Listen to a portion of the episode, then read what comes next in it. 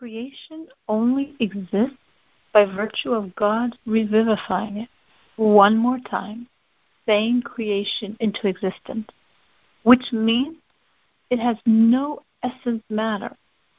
So don't get dressed by the world in all its seeming omnipotence because it doesn't have substance. What is substantial? God, the vivifying force of it all. So when you know you're doing His will, don't let the world get to you. It has no substance. Only He does. And He is right here with you.